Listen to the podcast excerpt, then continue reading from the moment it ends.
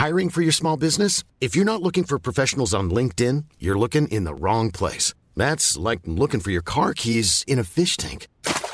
LinkedIn helps you hire professionals you can't find anywhere else, even those who aren't actively searching for a new job but might be open to the perfect role. In a given month, over seventy percent of LinkedIn users don't even visit other leading job sites. So start looking in the right place. With LinkedIn, you can hire professionals like a professional. Post your free job on linkedin dot com slash people today. Burrow's furniture is built for the way you live. From ensuring easy assembly and disassembly to honoring highly requested new colors for their award-winning seating, they always have their customers in mind. Their modular seating is made out of durable materials to last and grow with you. And with Burrow, you always get fast, free shipping. Get up to sixty percent off during Burrow's Memorial Day sale at burrow dot com slash A cast. That's burrow dot com slash A cast. burrow dot com slash A cast. Spring is my favorite time to start a new workout routine. With the weather warming up, it feels easier to get into the rhythm of things. Whether you have twenty minutes or an hour for a Pilates class or outdoor guided walk, Peloton has everything you need to help you get going. Get a head start on summer with Peloton at one peloton dot com.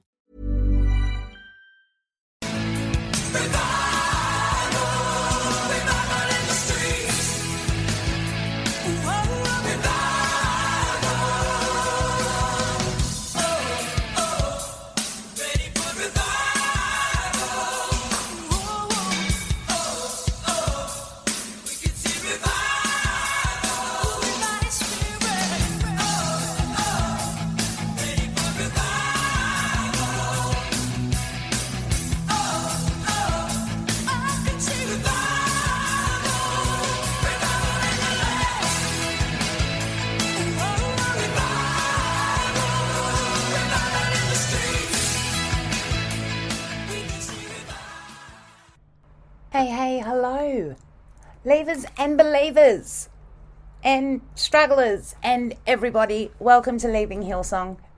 My name's Tanya and we are going to New York. Today we are meeting Gail and Nate. Gail is a Canadian and her fiancé, Nate, is ex-Hillsong New York City. They run a podcast called Full Mutuality, and I had the pleasure of being interviewed by them not long ago. And then we kind of shifted sides of the table and found out more about them. It's a really, really interesting look at how Hillsong appealed to, you know, some of the coolest people in the world in New York City. We do uh, jump all over the place. We're all kind of a little on the uh, neurodivergent uh, A D H D kind of something. So it was an interesting combination, let me say that. So I hope you really enjoy A Strong Buff Jesus, part one. Well, I mean, I was complaining recently that there weren't enough Americans joining us, and that's why I'm so thrilled to have Gail and Nate here from the Full Mutuality podcast as part of the Dauntless Network. Hi. Um, hi, guys. Hello. Hello. So as we know, and um, the others don't yet, we've just uh, finished a recording. We've just kind of finished, like, you guys interviewing me, and now... since we're all up and thinking things, I'm going to find out some more about you guys. And um, we're in two different time zones making this work. You're up in the morning, we're at oh, night, yeah. and we're like, we're going to do this. Yeah. We're going to power. Thank you so much for coming and joining us here on Leaving Hillsong. It's so great to talk to you guys. Hi, Nate. Absolutely. Hi. Thank you so much for uh, for having us. You have been a blast to interview. And, oh, and for your listeners, come check out Full Mutuality and listen to Tanya's wait, interview. Wait, we're supposed to save the plug for the end, right? Okay. Yeah. yeah well, we'll I mean, for people who will end up listening to both, if it gets repetitive, it's like, it's it's too bad. You know, no pod is perfect. Go start your own pod if you don't like exactly. the one. Exactly. So, but still um, give us five-star reviews, right? Tanya, too. Go give her a five-star. Um, there's so much to talk about. We've been talking for a little while now, and Gail is from an evangelical background. Uh, Nate is Hillsong East Coast, New York City ex. Yeah. direct. I, I left. So I, I, you know, I left before it became Hillsong East Coast, but okay. Yeah, I was, all right. All right. Yeah. Well, maybe we'll, yeah. So uh, Gail has like, no, no, Nate's more about Hillsong, but um, these two have got very similar backgrounds. And uh, let's, let's see what we got. Oh, all right, Nate. I mean, tell me, how did you end up? How did yeah. you find yourself in Hillsong? So it's, it's a long and meandering tale. my my journey towards Hillsong started even before I, I knew anything about the the Hillsong as as a church, Hillsong as as music, et cetera. I grew up in uh, an American evangelical fundamentalist church. It was part of the the fundament independent fundamentalist Baptist. Technically, it's a denomination, though they would not they would not oh, call man. themselves a denomination. Um, you guys get so complicated, yes. I know, right? They do. They got to make it complicated because they are, they love to follow all of these rules. They have like really, you know, they love their sound doctrine and all that stuff. Uh, so I was basically born and raised in that kind of environment. I mean, technically I was born in, in a Southern Baptist church, but then when I was five years old, we, we went to an independent uh, fundamentalist church. And I was there for nearly twenty years. And then I left that church. I went to the church. They had a, a Christian school that I went there from from kindergarten, from five or six years old, all the way up until year twelve. So when wow. I was eighteen, and I graduated from okay. there, and yeah. it was a you know deep, hardcore Christian school. And then I went to a fundamentalist university called Bob Jones University. For those in Australia who don't know who Bob Jones, because Americans might be more familiar, I'm just going to interject to mm-hmm. say, if you know about Billy Graham, he has an honorary degree okay. from Bob Jones. Yeah. If you know about Westboro Baptist Church, and who's the leader there, Nate? Fred, Fred Phelps. Fred Phelps. Some Phelps he has yeah. a degree from Bob Jones. If you've ever read any Left Behind books or maybe seen the movies based on the books, Tim LaHaye graduated from Bob Jones. I'm not even done. John MacArthur. Oh. If you know who yeah. John MacArthur is, graduated oh, yeah. from Bob Jones. So mm-hmm. Bob Jones University is a crazy fundamentalist university. Yeah. I'm like using the word crazy. It's... You know, growing up, his teacher was like, no one will ever know your name, Bob Jones. He's like, I'm going to show you. He's like, I'm going to let you know. Are these educational institutions attached to the same church? Because this is what I always worry about for kids at right. Christian schools. Like the principal is the pastor and stuff. It was that right. So at the the the church and school that I went to from you know preschool, elementary, well, elementary, middle school, high school, prior to my university years, it was connected to the church I attended. They were they were run by the same organization, though the pastor at the church was not the principal of the school. So they sort of separated in in those terms to a degree. They held to a lot of the fundamentalist rules that the church kind of stood for, and and they they certainly enforced them at the school, but they liked to market themselves as a general Christian school. Uh, they were just far more conservative than most of the uh-huh. other conservative mm. Christian schools in the area. A couple years ago, they actually closed. So that was an interesting, an interesting, weird feeling, because that was uh, part of my life for a uh, fifteen, sixteen, wow. uh, thirteen yeah. years. So yeah, I was there from uh, five years old to eighteen years old. So yeah. And you make difficult reasons for closing, or just? Uh, I mean, j- enrollment uh, was down. It was just, you know, they they weren't able to sustain. Yeah. So so were they a feeder school for Bob Jones? They were. Yeah. So anyway, yeah, the church and the school were a feeder for Bob Jones University. So I grew up around the New York City area. I um, I grew up around forty-five minutes from from Manhattan. Uh, I now live about twenty minutes from Manhattan, no traffic. So you know, on a normal day, about an hour and a half. So that's where I'm where I'm from regionally, and then I to go to university. Bob Jones University is in Greenville, South Carolina, which is about a twelve, thirteen hour drive from from this area. And I went there for four years. I got my uh, Bachelor of Arts okay. in Creative Writing and Publication from that university. Unfortunately, it's not a fully accredited university, so being able to, you know, transfer the credits to a graduate institution that isn't another Christian school was incredibly difficult. Most state, public, and even, you know, private uh, institutions that had full accreditation didn't accept transfer credits from Bob Jones University. They have since, I believe it was in twenty fifteen, they obtained full accreditation, which that now allows, you know, alumni and, and graduates to be able to transfer credits a little bit more easily, and, and current students. but it's there are still challenges for a number of uh, alums. So did, did you know that also, when you signed up that you weren't? You know, I, I, I knew and didn't know. There, there were there are certain things that you kind of have an idea about going in, but you're you don't think so. Like, you know, being in in a fundamentalist world, it's very much a, a cult. It's very intertwined with each other. They look at the rest of the world as with with a lot of suspicion, and they tell you that, you know, that's like, don't try to be like the world. So yeah. That also includes don't don't try to, you know, professionally advance yourself. Don't like that. None of that is important. The only thing that matters standard. is your yeah. stand with Christ. Yeah. Exactly. You know, you're so so I I knew to a degree going in that my degree from Bob Jones might not be worth a whole lot outside of the fundamentalist Christian world, but I didn't care because that, that was the the only world I knew, and it was the only world that mattered to me.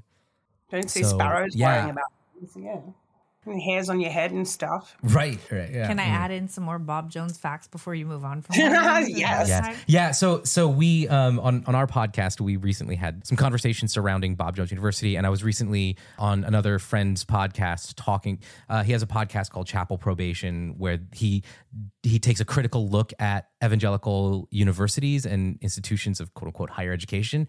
Like Hillsong College. Like, oh, Hillsong College would be something I, I'm sure he'd be interested in, in better, tackling. Yeah, so great. so I was recently there on his podcast talking about Bob Jones. And so there's a lot of, Gail has been listening and, and we've been talking a lot about Bob Jones stuff. So she picked up a lot of Bob Jones I factoids. I mean, American history is fascinating. And to know Bob Jones fought desegregation and was an institution that like a lot of Supreme Court rulings came down.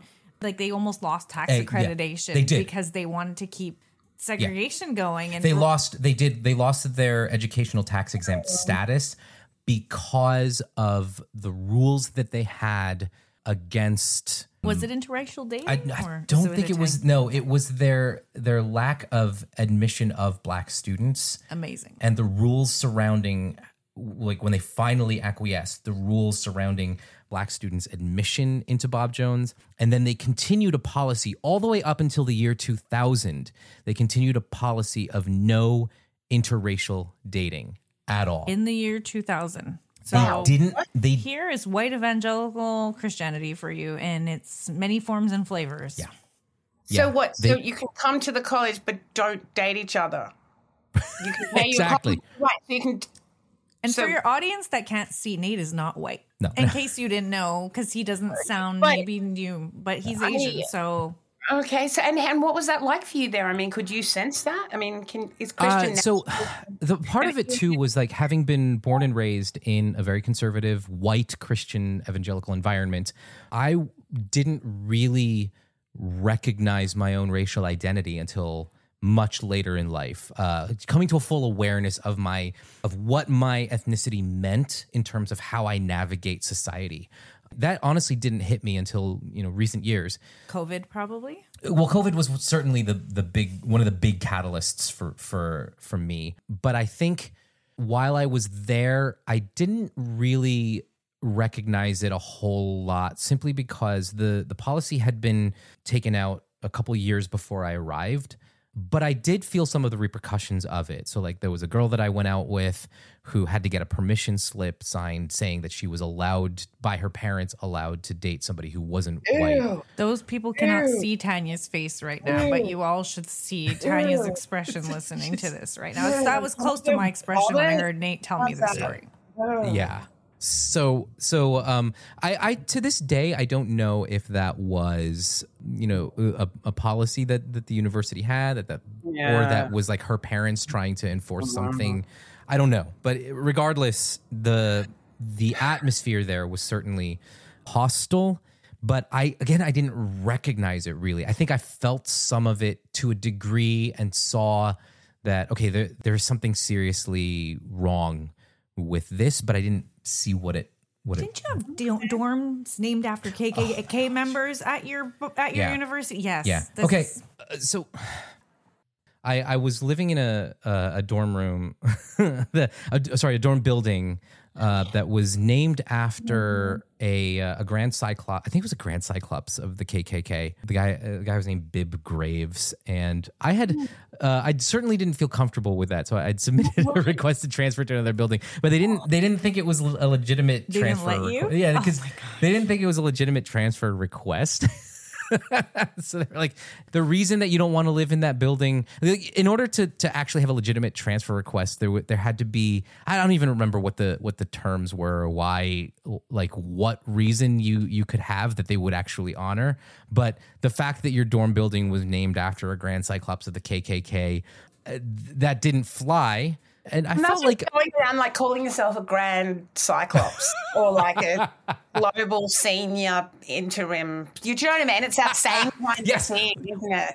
Yeah. We're, Welcome we, to American evangelicalism. Yeah. Oh yeah. Wow. So we okay. So so so Bob Jones. While uh, during my junior year of of college, that was when I started to really kind of kick against a lot of the standards that uh, fundamentalism had, and I loved. I grew up loving Christian rock music, uh, like the the more pop rock style. But that all of that was off limits at my church, at my school, at my university. Wow. So so the, the fact that it was off limits made me love it more. It was contraband. It was, yeah, it was contraband at my school. And I felt like that was my expression of worship. And th- there was my my introduction into Hillsong. Now, I didn't I didn't really see Hillsong as this, like, necessarily the the most meaningful uh, m- music for me at the time. I was much more into, I think it was Cutlass and Re- Reliant K and the Newsboys. Newsboys. Uh, yeah. Oh, yeah. They're home, kind of homegrown for you to a degree. Old school. Yeah, old, old school. And so that was the the music that I listened to. But I, I was aware uh, of, you know, Darlene Check uh, and some of the early Hillsong stuff. If you brought Hillsong into Bob Jones and you played it, would you get would you get in trouble? Yeah, you would get yeah. in trouble. Yeah. Okay. It's mm-hmm. very fundamentalist. They're yeah. very like only hymns and like yeah. no instruments. Yeah. yeah. I, I don't know I don't know what it would be like nowadays, because I know that yeah. I know that it's it's changed a lot in, in recent years, but uh, but when I was there that that was considered contraband. So I left after I graduated from Bob Jones University. I came back home, started going back to my uh, my old fundamentalist church, and it just I I did not feel comfortable there. So I started attending a church that took a lot of the Hillsong style, but they they they got real kitschy and and, and cheesy with it.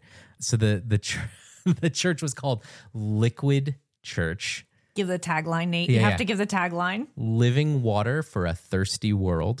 Wow. If you're a young person, I mean, I mean if you're, I just, just be like, there's so many solutions. These people have got so many answers to the entire planet. Yes. They they really do. They really do.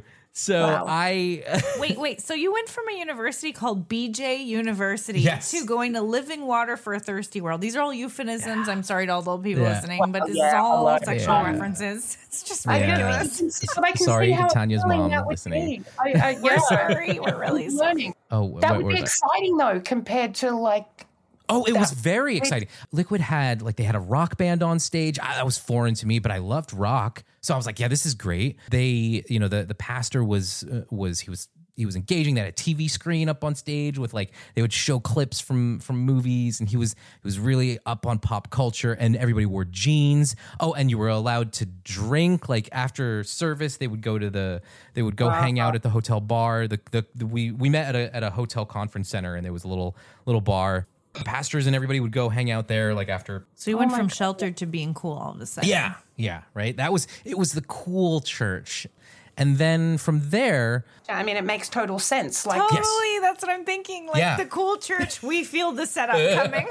I mean, yeah. so, I mean, so, they must know. Maybe that is part of that appeal to the Americans is like there is so much rigidity in other systems. Yeah. And then these, you know, these guys came along. Sorry. Oh, absolutely. That's a fascinating point, Tanya. I hadn't actually thought about Hillsong's marketing and how well, rigidity why? in American churches would actually be an appeal to bringing in a church like Hillsong. Mm-hmm. But oh, more yeah. You know, so, you know, people from, from more rigid backgrounds, you know, um, Catholic mass yeah. or, you know, really strict. Yeah. Oh, oh, one hundred percent. Yeah. There's, a, there, I mean, Catholicism isn't as big in most of the states. I mean, the Northeast uh, U S Catholicism has a, a, a stronger foothold, but I th- around the U S, you have more of the kind of stodgy old Baptist okay. vibe going. That's what I grew up with. So, you know, and, and and when I was at Liquid, that was my first exposure to Hillsong United, the band, and they they came and they were touring the U S. And did you go to a concert while you were at Liquid? Oh yeah, I went to multiple Hillsong United concerts, and then, you know, Hillsong Worship Band, they came to tour the U S, and so every time they were in New York City, I would go. And what were they know. like? What was that like? That was. That was that, that, so cool. It honestly it fired me up because uh, I mean the the production value, the the the sound. It was it was it was overwhelming of an experience, and I absolutely I, I drank it up. I was obsessed with that kind of stuff, and I always I always wished. Oh, yeah. Liquid was a little bit more like, like they tried, and a lot of the worship leaders and the music directors, they tried to replicate Hillsong, but there's a, you they were only, cheesier than Hillsong. Yeah, they were definitely much cheesier than Hillsong. But you can only go so far in replicating Hillsong if you don't have Hillsong's money, um, the well, budget to make yeah. everything the show that it is. Yeah, yeah. So I mean, they they had superior musical equipment to the Sydney Opera House. So you know, that like that. Does and that's not. A, You know, wow. It does not surprise me in the least. So while I was at Liquid, I was serving in their children's ministry area, and I got very, very heavily involved there, doing, you know, production for children's ministry, small, small group leadership, um, and then eventually I was hired when when uh, the church wanted to expand to multiple campuses, and they hired me on to to to work in their children's ministry for one of their second campuses, for their second campus. And while I was there, it was a part-time job, and I was really thinking, I want to, I want to go into ministry full-time. And I found out about this, this startup church, another, another name called Emergence. And that church, they were just getting started, and they needed a children's pastor. So I went, I interviewed, and uh, I, I got the, the job offer to, to be their full-time uh, children's minister. So I worked there for uh, almost five years, Hi. and that church was very much in line with um, the sort of neo-reformed, neo-Calvinist movement. So I don't know if everybody on in, who do you listens, have that in Australia? The neo-reformed? Did it get Mark Driscoll? Did he get into Australia at all? It's not like that whole I, Calvinism. I mean, it's it, whatever the population is now, twenty-six million or something. It's like it, it's small, so we don't have as many of these. Okay, yeah, these different brands. I'm happy they didn't make it into yeah. Australia too much. Then that's that's a, that's a like a harsher brand uh, of Christianity. There, the, some of the names that are attached to that world are uh, guys like John Piper, uh, Matt Chandler, Mark Driscoll. They they they love to preach like the macho man gospel. Like right. Driscoll is famous for talking about, you know, like I, I wouldn't worship a Jesus that I could beat up. So ridiculous. Yeah. So the church that that I worked, the, the Emergence that I worked for for five years, they they kind ate of, up that stuff. Yeah, and they, they kind of aligned themselves with that style of church and that theology. And they ended up joining the Acts twenty-nine network, which was the the church planting network that Mark Driscoll started, Mark Driscoll being the, the the founding and lead pastor of Mars Hill Church, which famously imploded when when it was discovered how abusive and narcissistic their lead pastor was. That's so, not common at all in the evangelical world. Not at all. We don't see that. We don't see that everywhere. I'm so glad, Tanya, you have the gift of sarcasm like we do. It's a spiritual gift. It is. It was. Yeah. It was it's, so unpredictable. It probably never happened yeah. again. Yeah. Oh, no, it's not, we're not going to see it again. Last week with Matt Chandler, uh, that was the last time. so, yeah, so uh, I, I worked there for five years. And while I was there, so I drank Calvinist Kool-Aid for a little bit, you know, drank. Uh, what does that look like, Nate? Calvinist Kool-Aid? So that's like. It tastes like. I mean, it, yeah. It tastes like wrath. wrath of God. Yeah, wrath Judgment of God. And sovereignty, sovereignty and hatred. Yeah. And you sinful, bad God. person that's just destined for hell. God, God hates you. You you are totally and utterly depraved. Cannot think a right thought. A worm of a human. Yeah. These are expressions they like. Yeah, except for the grace. Were it not for the grace of God, you would be nothing but vermin. Worse than vermin. That's such an oppressive, horrible, like God hates you vibe to have to deal with all the time. Oh, yeah. Um, I mean, I remember their their Good Friday service. They they sang a song And and the, so the vibe at this church was like, they and they didn't like Hills. They really did not like Hillsong. I wonder why yeah. and how that set yeah. you up for Hillsong oh, later. Yeah. So so the vibe at this church was like the post-grunge, like just angsty hipster with like the big beard. And they and they like, you know, the the Portland Mountain Man brewing lots of beer. And they and they loved to to the, just the, the you know macho man Jesus gospel, right? And so I remember one Good Friday service. Sorry, W W E wrestling Jesus. Oh yeah, right? Exactly.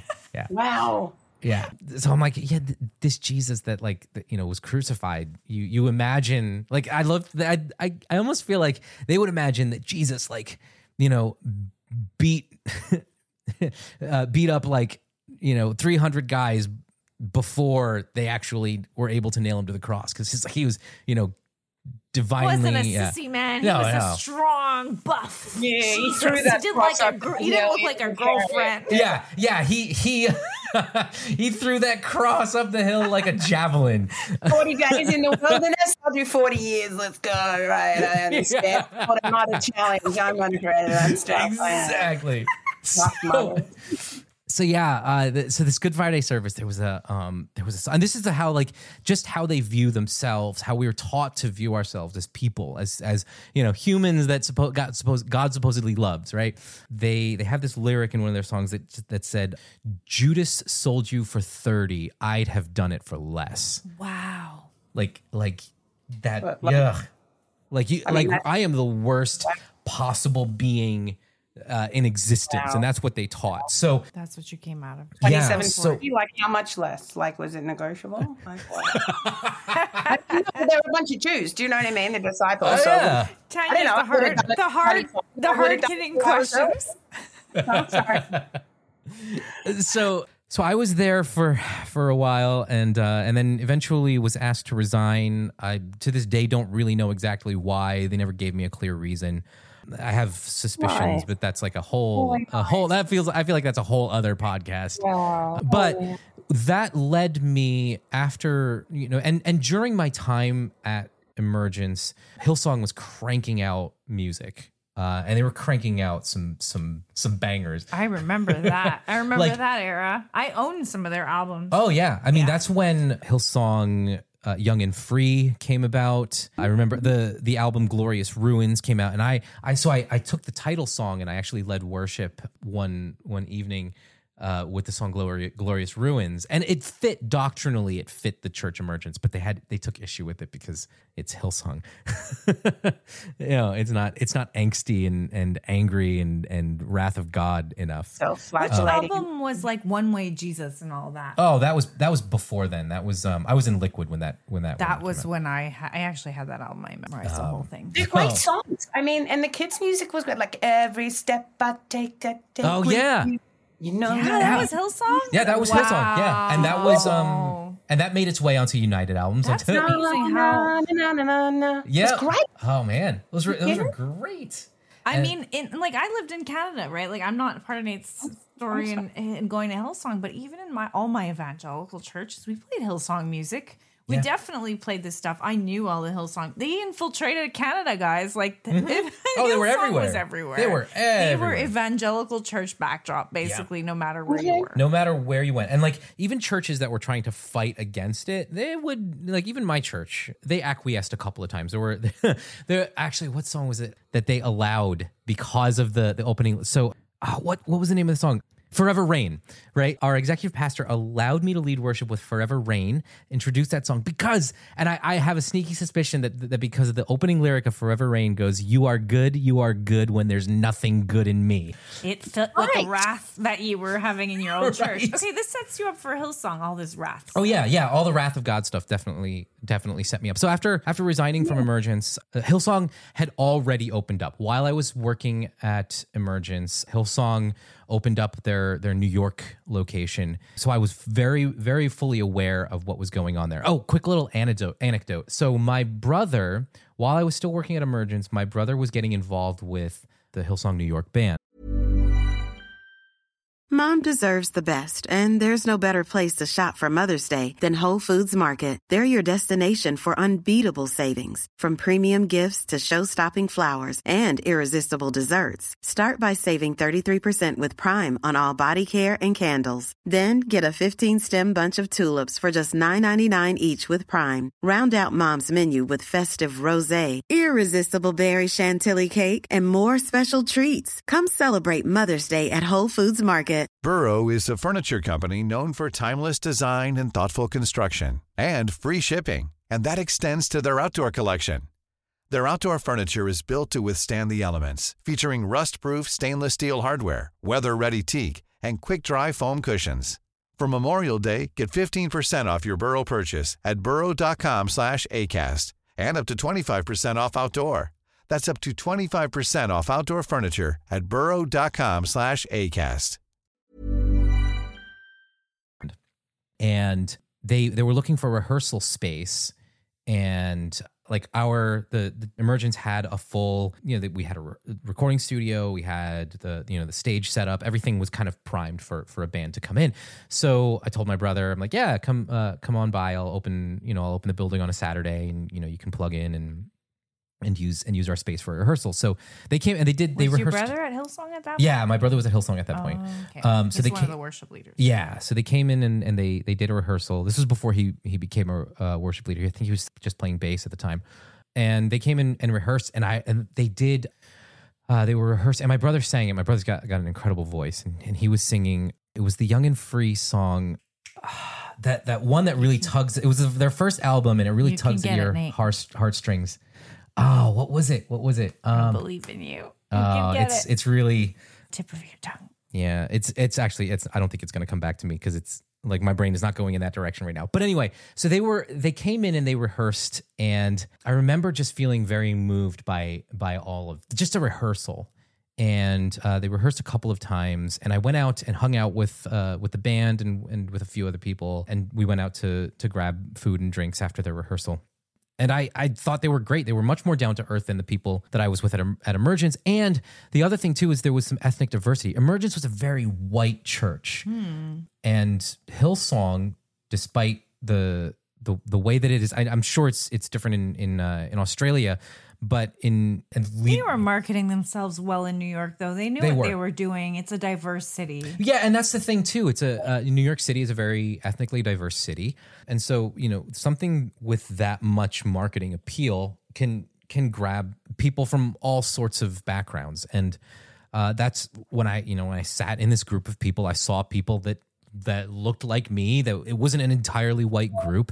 I felt so much more comfortable with them. So that was my first introduction to the group of people at Hillsong, and I really liked them. I didn't think I was going to end up with them because I, my my career at Emergence was still... It hadn't you know, come in, to an end. Right, and it, I was still in full swing there. Uh, sure, I was like uncomfortable with what Emergence was teaching, but I didn't feel any need to leave, and then they...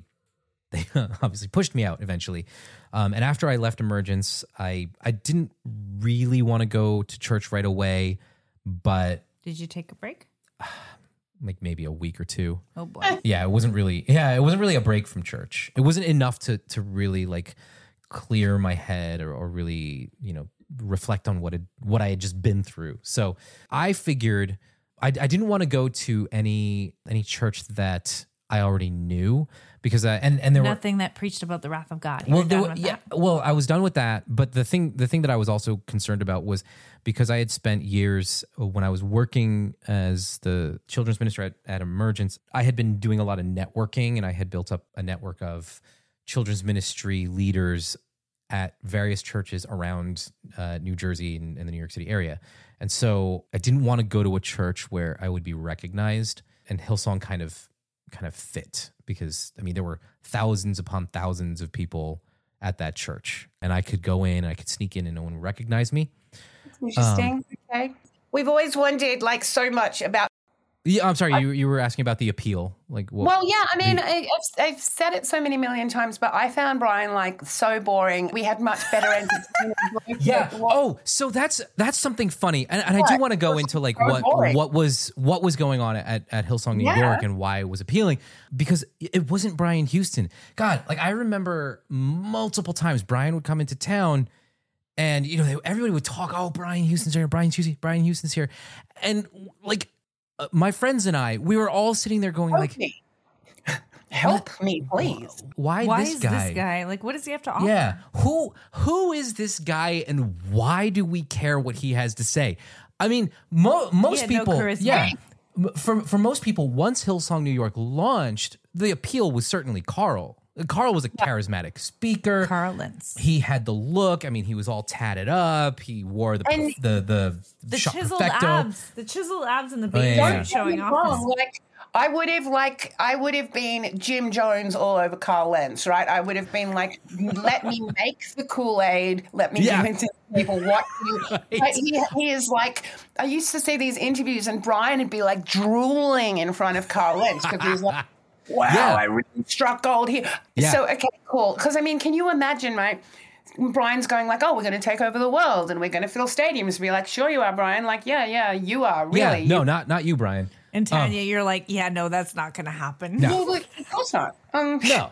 How do they appeal to you guys, the so smoothest, I, coolest people in the world? Um Nate, you're so cool. Uh, you're, so cool. You're the coolest person in the world. So cool. I, we were just ha- we were actually interestingly enough before before we got on the call with you, we were hanging out with an, uh, a friend of one of my closest friends who is also an ex Hillsonger. He invented um, the term Hillsong head, which makes me laugh so hard because you know, like in the U S, there's something called sneaker heads. It's people who wait in line to get the newest pair of sneakers. And they'll like to be cool. It's like such a big deal. Yeah, they're and- all like standing in line waiting for the new drop. And so he used that for so Hillsong he, he, people. He calls cool. them Hillsong heads. Yeah, so he calls them, yeah. So so anyway, like the the appeal for for us was really that I think honestly they like Hillsong's great at marketing, and the appeal for for New Yorkers was this sort of like Carl did this whole he he called it, you know, church in the wild. And that was a, that was a thing that he, a phrase that he used to use to describe Hillsong N Y C. A what does lot. that mean, church in the wild? Like, how is that? Uh, I think it was, it was this idea of like a, a cool urban stylized church. So one of the things that I, that I did notice about Hillsong N Y C versus uh, sort of the, the, the packaged Hillsong that I would, you know, watch music videos and, and buy their albums at the local Christian bookstore. One of the things that I noticed that made that Hillsong N Y C f- felt different was there was a kind of very sort of urban grunge to Hillsong N Y C that didn't seem to exist at Hillsong globally. And I don't know if that was something that that ended up like making its way back out into the Hillsong world outside of uh, Hillsong N Y C, but that was something that... That I changed their music style in New York? They they didn't so much change the music style, but I think they allowed for a little a little bit of creativity. Uh, of course, you know, Hillsong's very lockstep. You know, th- this is the click track. You got to stick with it. You know, they were very, very specific about how the music was played, but there was a certain level of of quote unquote groundedness that I think uh, I think part of it too was that. You know, Carl loved to talk about how Hillsong was meeting in clubs. You know, they were meeting at Irving Plaza for an, like oh, for they people met who gra- don't know yeah. New York City, Irving Plaza. Yeah, so Irving Plaza is a um, a well-known venue in Union Square. You know, great acts have played there, but it's like it's notorious for its kind of like late night. You know, a lot a lot of weed being smoked there. It was just this. It's a club vibe, right? Yeah, uh, kind of, kind of. It's just a great venue. I've seen I've seen a number of shows there, and it's just it's a great like old school New York venue, and that was one of the early venues that that Hillsong N Y C was meeting at. They had met at Gramercy before then, and Gramercy's another one like that sort of downtown New York City urban grungy feel, you know, and that was something that Hillsong N Y C just did. They and picked I, their locations very intentionally to create a movie. I, th- I think so. I, I think part of it too is so there's there's a little bit of both and there. I think yes, they they were intentional about picking their locations, but also it's what New York offered. It was not like they could like go to M S G right away and and start playing it like the crisp, pristine, clean. When they got to Hammerstein Ballroom, Hammerstein Ballroom is sort of like this big, pristine venue that they eventually got to. That's when I think Hillsong N Y C sort of lost that grungy edge, that sort of urban edge, mm-hmm. and they were playing like big tourist venue kind of thing. So they became an attraction. The people from around the country, around the world were coming to, you know, uh, Hammerstein Ballroom, or they were playing in Times Square too. They went to to PlayStation Theater for for I think about a year, right in Times Square. So the glitz and glamour kind of replaced that sort of downtown Brooklyn kind of, well, it's not necessarily Brooklyn. It was obviously Manhattan, but they had that sort of earthy Brooklyn feel, which appealed to the New York sensibility. And then as they kept growing and growing and growing and were attracting more people. And another thing, I don't know if this was something that was common around the Hillsong world, but at Hillsong N Y C for sure, there was the, you know, the, they would hold doors until they were ready to open, which created right. these que- these queues all around the block. Uh-huh. And so it looked. Did they do that in Australia, or is that in New York? No, I, I mean, not that I know of. I mean, they may well have at conferences okay. and stuff. We don't have the populations, but I mean, that's right. why we saw queues around the block. Okay, that makes okay. sense. For right. yeah, for for us, it it created that.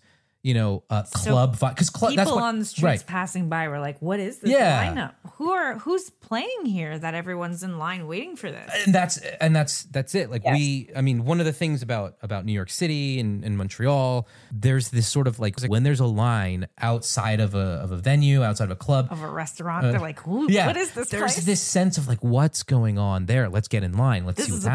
This is a popular spot. Yeah, rarity. Because yeah. when you yeah. see a line, I mean, like on a weekend in New York City, you see a line, a lot of people like dressed like they're going to a concert, to a club, to some kind of meetup. Everybody wants to get in line. So people are like, oh yeah, get in line, get in line. So the, the line just keeps growing. And that's, that was the, the appeal. And then you go in and it's this, this, you know, concert vibes.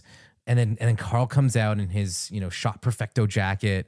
And he's like, you know, with that slick back hair that he had, you know, eventually. Oh, and he just, it was cool. How did you mm-hmm. get there, though? How oh, did yeah. you? How did and, you didn't even specify. How did oh, you yeah. land yourself there from Emergence, from that stodgy, yeah. macho, you know, God's wrath, and then you you skip church for a bit for two weeks, no, and no. then you and then you end up at Hillsong. How did that happen? I ended up at a play at, at Hillsong because my brother was leading worship, and it was a, a large enough church that I could that I could go there, and I I felt like there was less of a risk of me running into somebody who would recognize me from my children's ministry network days. And it, that was a thing too. I kept going to bigger and bigger churches. So like the church I grew up in was max on a Sunday, ninety people. And then Liquid, at the time that I was attending Liquid, there were probably about eighteen hundred people.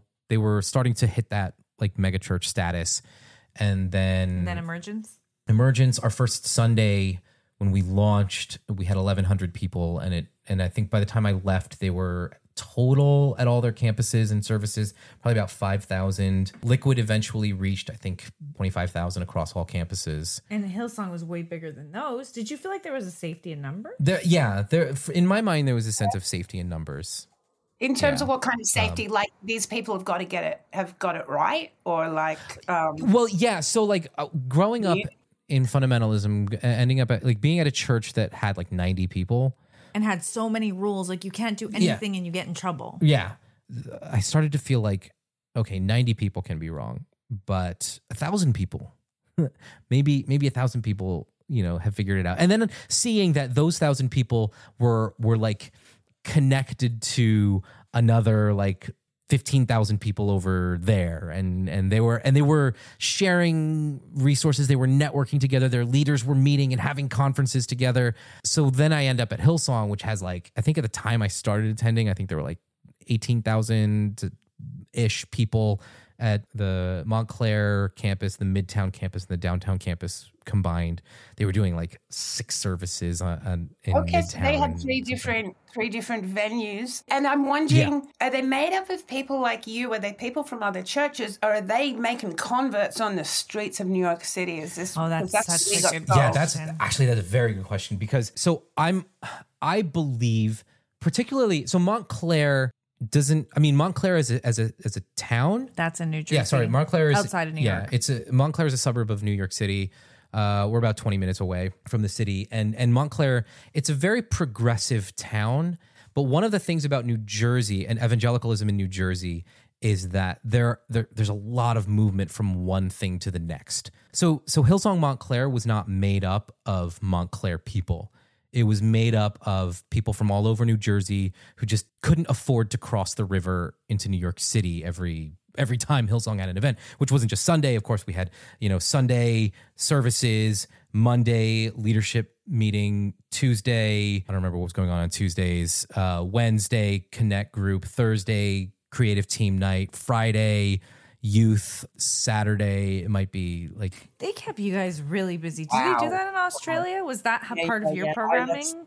Again, st- part of the standard cult kind of thing. Oh, absolutely. Yeah, because you don't have time to, to like question it. You don't have time to reflect. Or how long does it take? I mean, you've been trained your whole life to to live this life. How long is it taking yeah. you before you walk into Hillsong before you do in your six, seven days? Like how?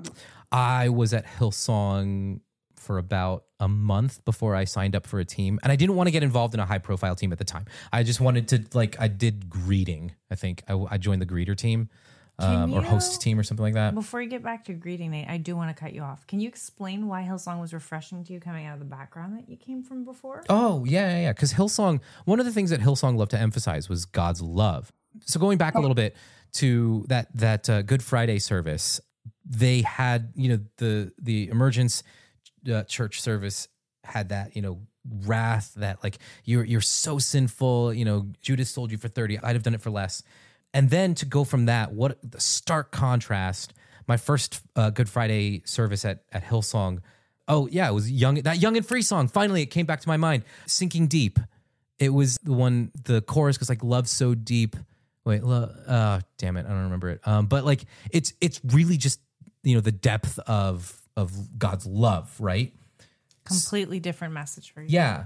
So what I was taking from from their Good Friday service, which frankly, you know, the, the sermon, you know, take it or leave it. It was probably like Matt Barges, and he's a some, terrible, some terrible boring, speaker. Yeah, boring, some boring ass white dude, um, mediocre white guy who, you know, never never was really trained in public speaking. He's just like, you look good in a leather still jacket, go up on stage and preach. You know what I mean? You're still not narrowing it down. Mediocre white guys who weren't really trained in anything. That's the, yeah, exactly. That's the, that's the entirety of, of Hillsong stuff. But uh, the songs are about the love of God. Yeah.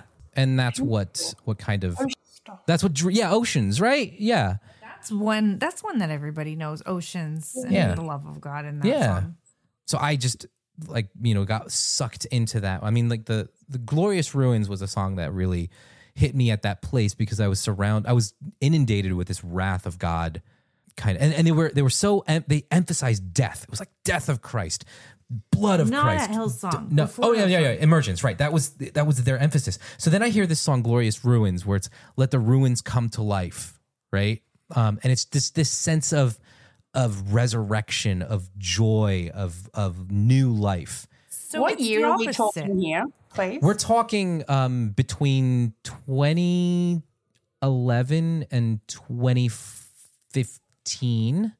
And how's everyone feeling about nine eleven at this point, ten years later? If well, tw- Nate tw- might have a lot of thoughts on nine eleven being so, a New Yorker. Yeah. But I mean, were they capitalizing on New Yorkers kind of picking themselves up from ruins, or I don't know? So I, I was still at Emergence on the ten-year anniversary. I didn't hit Hillsong until twenty fourteen. I didn't start attending Hillsong. I was paying attention to the to to like the opening of of Hillsong Church, and you know my brother had started going there, and so I was I was trying to keep an eye on this church, and I was very interested because I loved the music so much.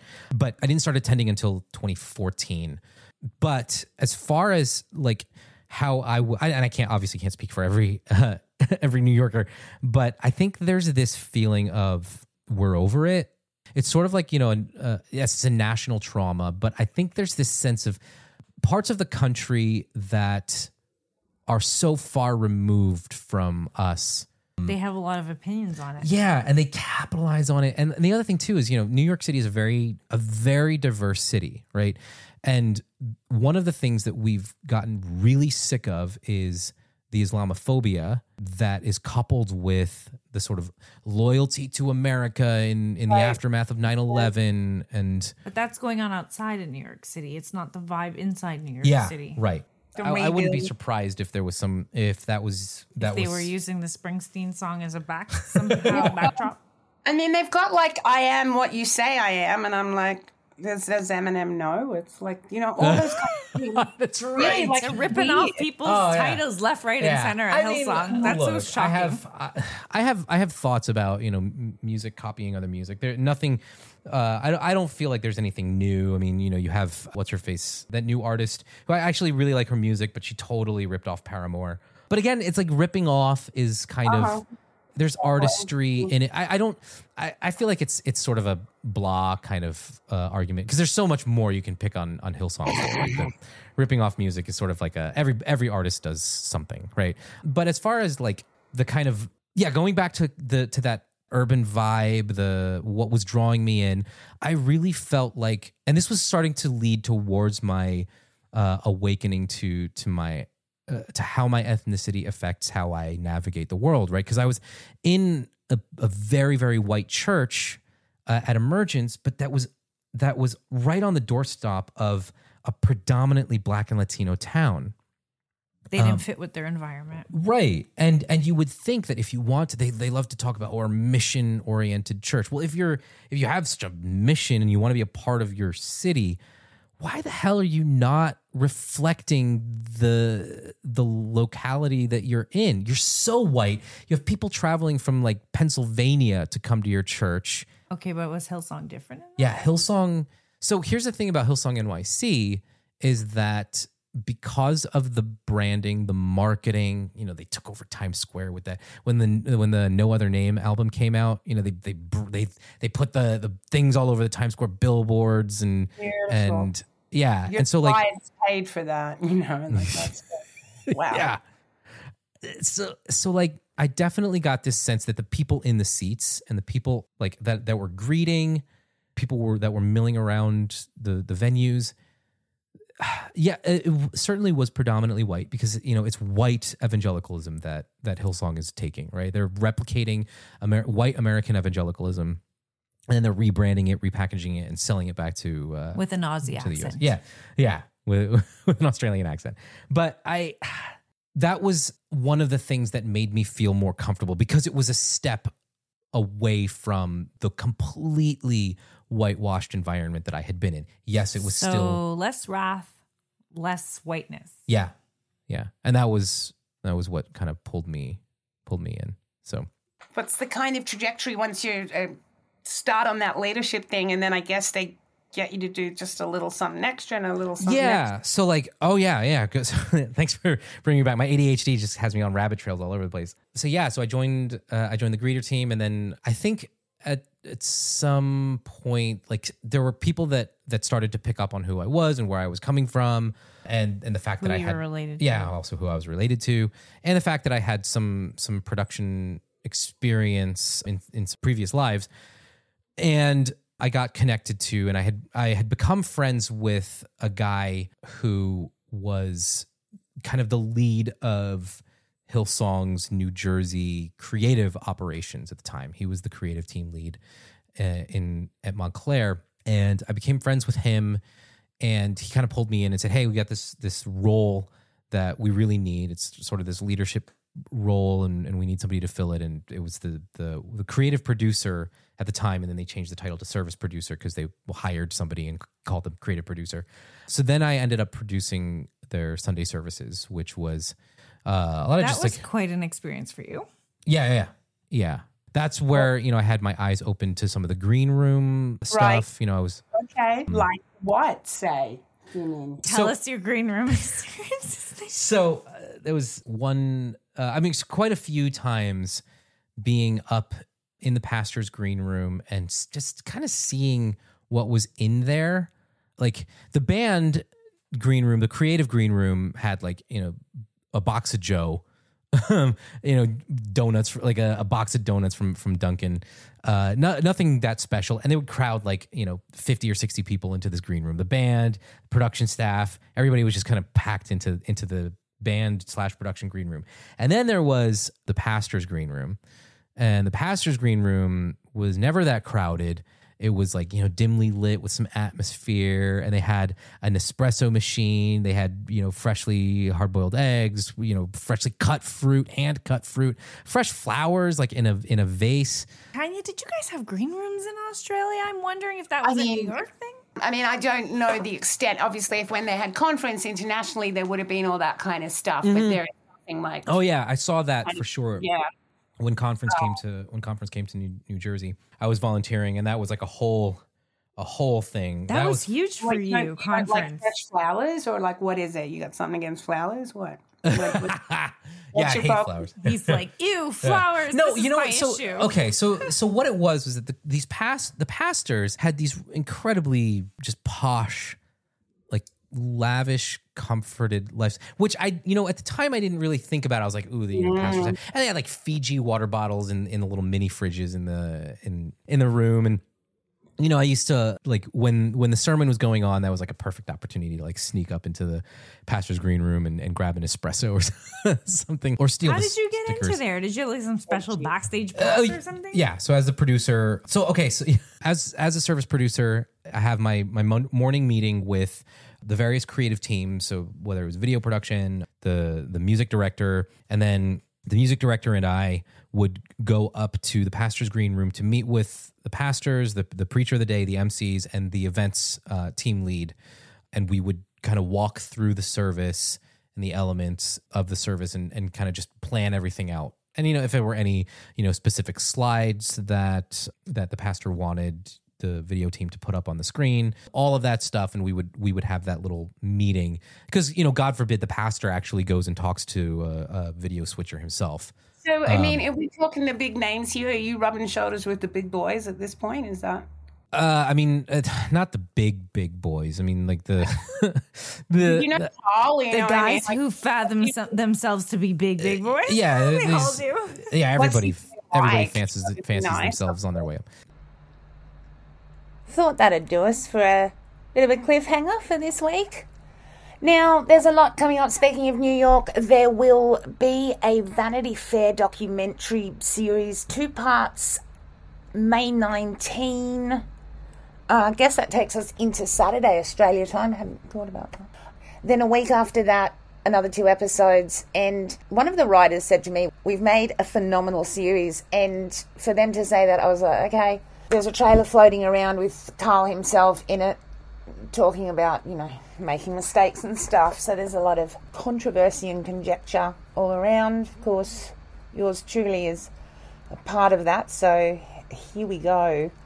Keep an eye, as always, on social media, please, to get any updates. There's just so much going on. Trying to keep up with it all. Please send your feedback, your messages. They're awesome. You're awesome. Be kind to yourselves. You know, it's all going to come dredging up again if we can find a way, and I will, to watch this down here, wherever we are, in this place, this island, marooned.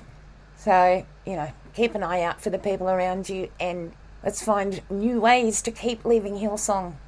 Part two will be out as soon as possible, and we'll talk then. Bye.